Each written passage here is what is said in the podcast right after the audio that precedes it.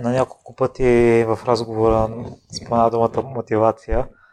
Един от, може би, най-коравите хора на планета, Дейвид Гогин, се изказва доста против нея, че мотивацията не струва, важна е дисциплината. И аз лично съм на неговото мнение, може би в момента много често се злоупотребява с думата мотивация. Та ще ми е интересно да чуя и твоята гледна точка. Така, мотивацията е много важна според мен.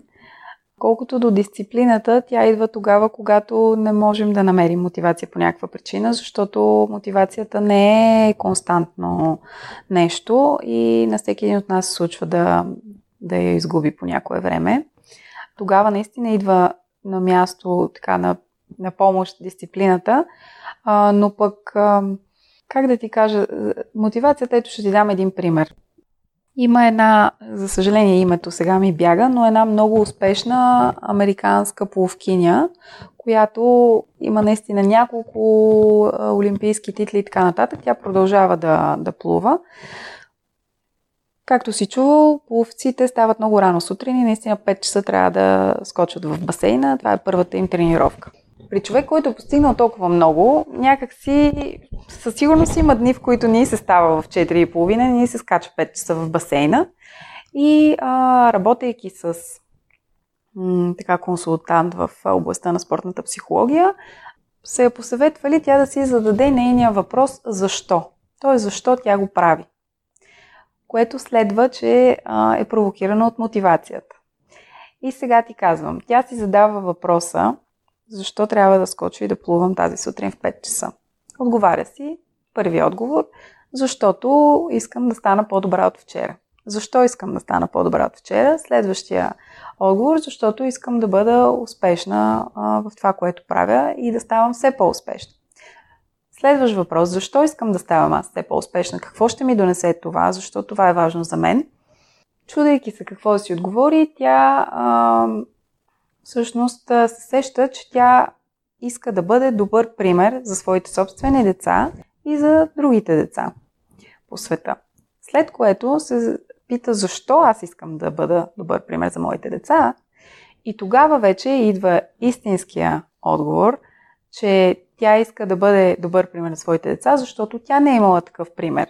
Или защото по някаква причина, когато е била на възрастта на, да кажем, 5-6 годишни деца, тя е имала някаква мотивация, е имала някакво желание да постигне нещо и това е отключило наистина нейната борбеност, нейната упоритост и е спечелило това, което е постигнала. Тоест, идеята е такава, че задавайки всички тия въпроси, под въпроси, под въпроси, така, тя е стигнала до това нещо, което иска да наистина да постигне и защо го прави.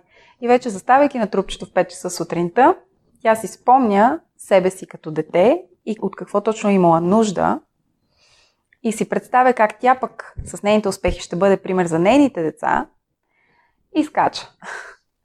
така че кажи ми това дали не е мотивация. Нали, тук това е по-различна дисциплина, според мен. Ти кажи какво мислиш.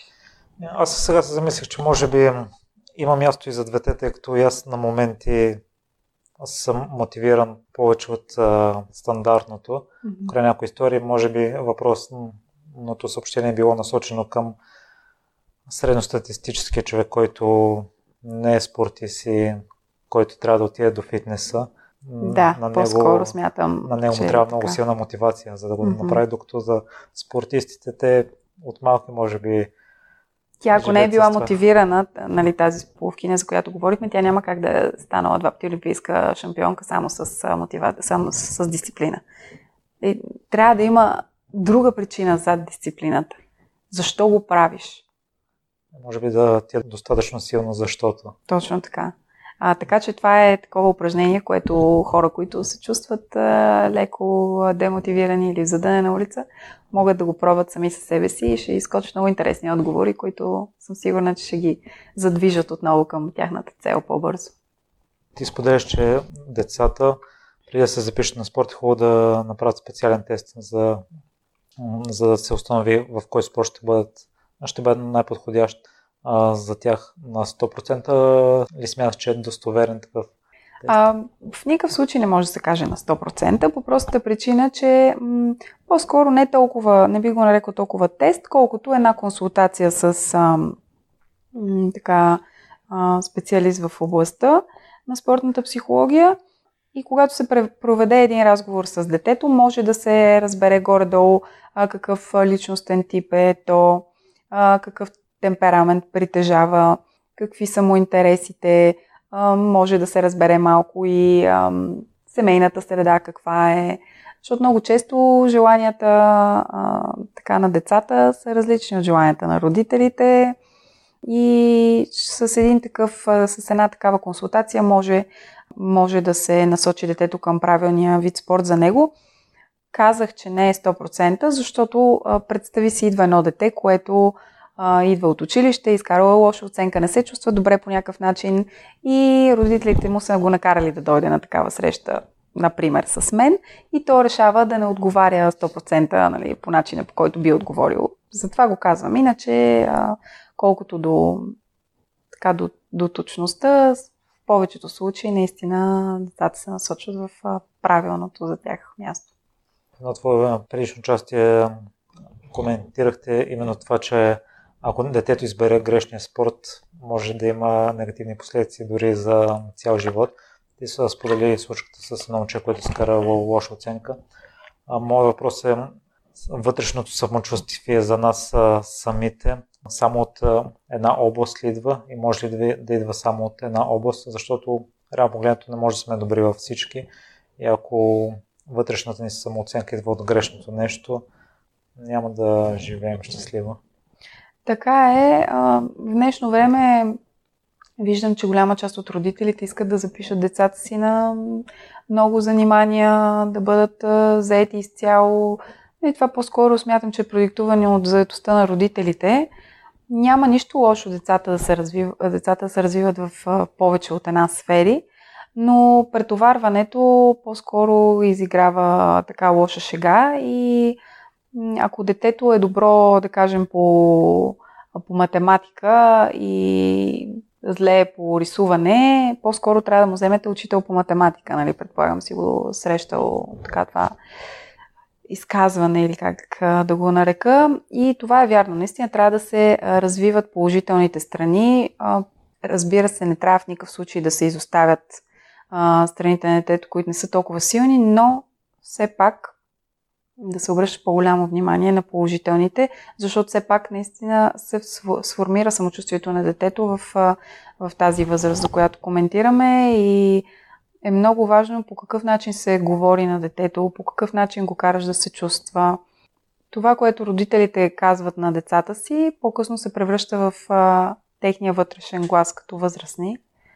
Така че трябва да бъдем много внимателни. Не само като родители, и като а, учители, и като треньори. Като цяло с подрастващите трябва да се така комуникира по-предпазливо. И да завърши темата за мотивацията по ти, какво правиш, когато загубиш мотивация? Ами ето, твоята любима дисциплина идва, идва на място. Все пак аз а, имам сериозна дисциплина от, а, от времето ми в спорта. Честно казано, в моменти, когато изгубя мотивация, правя си това упражнение с задаването на въпросите и често, ако съм загубила мотивация за едно нещо, гледам да, да си намеря нещо друго, което ми е интересно, за да може да няма момент, в който съм зациклила. Тоест, дори да почна да се занимавам с нещо друго, аз пак да действам, защото е много лошо човек наистина да спре, да се откаже, да се изостави, ако щеш. Трябва да има, наистина, движението е живот и човек трябва постоянно да се стреми към нещо. Ако за момент загуби мотивацията си за главната му цел, трябва да си постави някакви по-малки цели странични, които да почне да действа, да получи удовлетворение от постигането им и по този начин ще получи нова мотивация за постигането на още по-големи цели, което най-вероятно ще го върне и към основната му цел.